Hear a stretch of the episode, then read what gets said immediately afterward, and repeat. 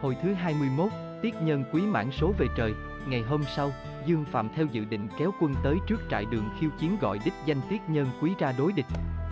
Hôm ấy Nhân quý cũng quyết giết cho được Dương Phạm nên sai quân chia làm bốn đạo, lập trận nhất tự trường xà rồi mới xông đến đánh với Dương Phạm.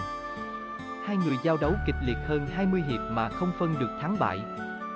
Nhân quý thấy vậy liền giơ kích lên ra hiệu, tức thì bốn đạo quân trùng trùng áp lại vây hãm, quyết không cho Dương Phạm có đường thoát thân. Dương Phạm cả sợ, thấy hướng Tây là nơi La Chương trấn giữ thì liền đánh thốc về phía đó, dùng kim kỳ tử ném luôn.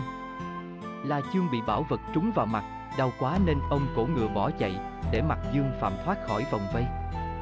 Trình Giảo Kim khuyên không nên đuổi theo nhưng Nhân Quý lắc đầu nói, Dương Phạm ngu ngốc không chạy vào ải mà chạy vào rừng thì đúng là số chết tới nơi, lẽ nào bỏ qua cơ hội này, nói xong, Nhân Quý truyền quân tướng đuổi theo, riêng mình thì phóng ngựa chạy như gió thổi dẫn đầu.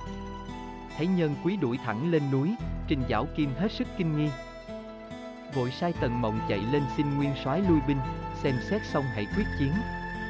Khi ấy Nhân Quý đã đến một đường cùng, trên mặt và hai bên toàn là núi đá chập trùng, Nhân Quý còn gian ngơ ngác tìm bóng dáng địch thủ thì đột ngột Dương Phạm xuất hiện đứng trên mỏm núi, bốc đậu vải xuống biến thành vô số binh ma tướng quỷ, mặt xanh tóc đỏ, gầm rú bao vây Nhân Quý vào giữa. Nhân Quý nổi giận, huy động lưỡi kích như rồng bay phượng múa, đánh vẹt bọn binh ma tướng quỷ ra hai bên, nhắm hướng Dương Phạm xông tới, Dương Phạm thấy vậy cười lớn, dùng phép ẩn thân đột ngột biến mất. Nhân Quý giật mình, Toan lui lại nhưng khi ấy bọn âm binh bao vây càng lúc càng nhiều chặn hết đường lui, đành phải ào một ngõ nhỏ. Được một đoạn, nhân quý chợt thấy bên vách núi có một cái miếu đề sáu chữ Bạch Hổ Sơn Thần Chi Miếu, thì liền xuống ngựa chắp tay cầu khấn một hồi. Sau đó nhân quý quyết định đánh ngược trở ra nhưng âm binh quá đông, đánh đến tận lực vẫn chưa sao mở được một đường thoát thân, khi ấy đậu nhất hổ biết nhạc phụ đuổi theo lên núi thì thất kinh hồn vía, vội dẫn quân đi trợ tiếp, Chẳng ngờ âm binh dùng đá gỗ ném xuống rất dữ dằn nên đành phải quay về, liễu phu nhân nghe đậu nhất hộ báo tin thì hồn phiêu phách tán bởi vì đêm qua vừa nằm mộng thấy điềm không hay. Vội vàng sai tần hán đằng vân về chu tước quan thả đinh sang ra, nhờ có con ngựa đằng vân, tiết đinh sang chỉ trong phút chốc đã đến trại đường ra mắt mẫu thân rồi điểm quân mã kéo thẳng đến Bạch Hổ Sơn. Tiết Đinh Sang chợt thấy Tần Mộng và Trình Giảo Kim đang cố sống chết đánh với một tướng mắt to tráng lồi thì biết ngay là Dương Phạm, vội vàng thúc ngựa xông lên tiếp trợ. Riêng Dương Phạm thấy mặt Đinh Sang thì cơn giận nổi lên. Lớn tiếng mắng luôn, tên súc sinh cướp vợ người. Ngươi thật tới số mới đến đây nộp mạng cho ta, hai tướng liền xông vào giao đấu kịch liệt. Được 10 hiệp, Dương Phạm muốn giết Đinh Sang cho mau nên lấy kim kỳ tử ra quăng lên. Ngờ đâu Đinh Sang mặc thiên vương giáp nên kim kỳ tử chẳng làm gì được, lại phát ra một luồng hào quang làm chói mắt Dương Phạm. Đinh Sang thừa cơ hội ấy rút lấy roi thần quốc một nhát khiến Dương Phạm học máu tươi, ông cổ ngựa chạy thẳng về ải. Đinh Sang vì nóng lòng cứu phụ thân nên không đuổi theo, truyền quân lấy máu cho buộc vào đầu mũi tên bắn vải vào đám âm binh, lập tức bao nhiêu binh ma tướng quỷ đều tan biến bằng hết. Khi ấy nhân quý đi lang thang trong núi đã một ngày nên đói khát, đành phải trở lại miếu bạch hổ ngồi dựa bàn thờ cho đỡ mệt, ngủ quên lúc nào không hay. Tướng tinh của nhân quý xuất hiện thành một con bạch hổ chạy ra ngoài miếu vừa đúng lúc Đinh Sang kéo quân tiến đến. Đinh Sang thấy hổ trắng thì liền dương cung bắn một phát trúng ngay giữa trán. Bạch hổ rống lên một tiếng rồi cong đuôi chạy thẳng vào miếu mất dạng. Đinh Sang và chư tướng đuổi theo, đồng xuống ngựa vào miếu tìm xem bạch hổ chết hay chưa. Mọi người nhìn thấy nhân quý nằm sóng sực mũi tên cắm ngay trán thì đều thất kinh hồn vía, đứng sững như trời trồng.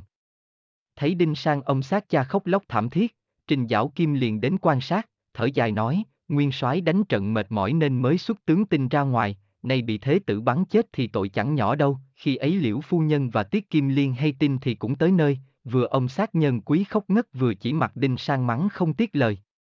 Đậu tiên đồng và kim định tuy biết đó là vô tình nhưng vẫn trách. Tướng công định cứu phụ thân mà thành hại. Tuy nhiên triều đình đâu biết cho sự việc, thể nào cũng ghép vào tội đại nghịch bất đạo, làm sao mà sống nổi, Đinh Sang còn đang ngơ ngẩn không biết minh oan ra sao thì Vương Ngao lão tổ đoán biết mọi việc, đằng vân xuống Bạch Hổ Sơn, nói với Thế tử, đây là nhân quả từ lúc trước. Phụ thân con là Bạch Hổ tinh xuất thế thì rất kỵ với các tên trùng nhau, đã thế nơi Bạch Hổ lại có Bạch Hổ miếu nên mới không thể cứu được. Này con vô tình mang tôi giết phụ thân thì không tránh được tai nạn sắp tới, phải giao trả các bảo bối mà lo lập công chuộc tội, sau này mới được an nhàn vinh hiển. Đinh Sang không muốn như vậy nhưng cũng không dám trái lời, lấy các bảo bối ra đưa trả, tiễn sư phụ về núi. Khi ấy liễu phu nhân đã sai quân tướng mang xác nhân quý về trại tẩn liệm nên Trình Giảo Kim không còn gì để làm, cấp tốc lên ngựa về Trường An báo tin. Dương Phạm không biết việc này nên cứ ở trong ải tránh mặt, sau đó được một đạo nhân đến cho biết là theo lời thỉnh cầu của tiên đồng dạy phép luyện phi long phiêu. Vì thế Dương Phạm càng không ló mặt ra, suốt một thời gian chuyên tâm tu luyện phép màu, cùng thời gian đó ở Trường An, Thái Tông nằm ngủ trưa chợt thấy Tần Thúc Bảo. Quốc trì cung, La Thành và Mã Tam Bảo tiếp giá, đồng cúi đầu tâu, bệ hạ là tử vi tinh giáng thế, nay lại có tả tướng tinh và hữu tướng tinh và bạch hổ tinh về trời thì bệ hạ cũng trở lại ngôi cũ. Xin bệ hạ thiết triều để chúng tôi bái kiến, Thái Tông liền theo tần thúc bảo đến một tòa bảo điện để bốn chữ, Bắc cực tử vi, trước cửa có tả tướng tinh, hữu tướng tinh và bạch hổ tinh quỳ tiếp đón. Thái Tông nhìn kỹ, nhận ra các tướng tinh đó là từ Mậu Công, Ngụy Trưng và Tiết Nhân Quý thì rất kinh ngạc, phán hỏi, trẫm sai Bình Liêu Vương đi chinh Tây. Sao đã ban sư hồi triều mau như thế, nhân quý bèn quỳ xuống tâu, tôi đang tiến binh tới Bạch Hổ Quan, nhưng vì số trời không sao tránh được nên xin bệ hạ miễn tội, Các cử người khác vậy, Thái Tông nghe nói đến đó liền đổ mồ hôi ướt áo, giật mình tỉnh dậy. Ngày hôm sau khi thiết triều chợt có quan khâm thiên giám là Lý Vân Khai bước ra tâu, đêm qua hạ thần xem thiên văn thấy phía đất Tây Liêu có bạch hổ tinh sa xuống, lại thấy bên cạnh sao Bắc Cực có hai tướng tinh rơi rụng ứng với điềm tướng quân nơi sa trường và đại thần trong triều mãn số. Phải tâu trước với bệ hạ để sửa soạn cho kịp Thái Tông nghe tâu chưa kịp phán hỏi gì, chợt có hoàng môn quan cầm tấu chương của ngụy Hạc con của ngụy Trưng dân lên, tiếp đó lại có biểu tấu của Từ Lương, con của Từ Mậu Công, cả hai đều tâu phụ thân mình đã đột ngột từ trần. Thái Tông ứa nước mắt, chưa kịp than khóc thì hoàng môn quan lại chạy vào tâu, lỗ quốc công trình giảo kim từ Tây Liêu trở về, muốn kiến giá bệ hạ báo tin, Thái Tông nghĩ đến giấc chim bao hôm qua thì giật nảy cả mình, vội vàng truyền mời trình giảo kim vào điện. Khi nghe biết tiết nhân quý chết thảm, Thái Tông không sao cầm được xúc động. Nhào xuống dưới thềm khóc trống. Vì quá thương cảm, một lúc sau Thái Tông học máu tươi ra rồi băng hà, chẳng nói được lời nào, Thái tử Lý Trị nghe tin thất kinh hồn vía, vội vàng vào triều hợp cùng bá quan lo việc khâm liệm, xuống truyền nhân dân và quan lại đồng để tan thiên tử. Sau khi mọi việc xong xuôi Lý Trị lên ngôi lấy hiệu là Đường Cao Tông, cải niên hiệu thành Vĩnh Trung, lập Vương Thị là Chánh Cung Hoàng hậu, phong cho Lý Hiền là Đông Cung Thái tử, Cao Tông cũng nhớ ơn các công thần ngày xưa nên phong cho Ngụy Hạc là tả thừa tướng, Tư Lương làm hữu thừa tướng. Khi đã ổn định triều chính, Cao Tông quyết định phải hoàn thành việc bình Tây Liêu nên xuống lệnh ngự giá thân chinh, cho Lý Hiển làm giám quốc sùng với Ngụy Hạc ở lại Trường An. Còn Cao Tông cùng với Từ Lương và Trình Giảo Kim thống xuất binh mã nhắm hướng Tây Liêu thẳng tiến, mẹ con Phạm Lê Huê biết tin thiên tử ngự giá thân chinh thì liền đón nơi hàng giang quan để khiếu oan, dân văn trạng lên.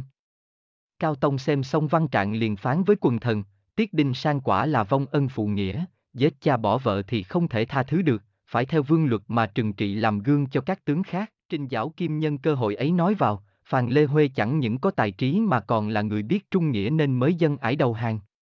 Hà Thần đã nhiều lần khuyên Đinh Sang nên nghĩ đến tình vợ chồng để có người giúp nước mà chẳng được, này nếu bệ hạ trọng dụng thì hay biết mấy, Cao Tông liền truyền chỉ triệu Phàn Lê Huê vào, thấy Phàn Lê Huê quả có dung mạo cao trọng hơn người thì rất vừa lòng đẹp ý, phán, khi nào trẫm đến Bạch Hổ Quan sẽ xét xử việc này cho, khi tiến quân đến Bạch Hổ Quan, Cao Tông lại nhận được biểu chương của Liễu Phu Nhân kể về cái chết của nhân quý càng khiến nhà vua nổi cơn thịnh nộ.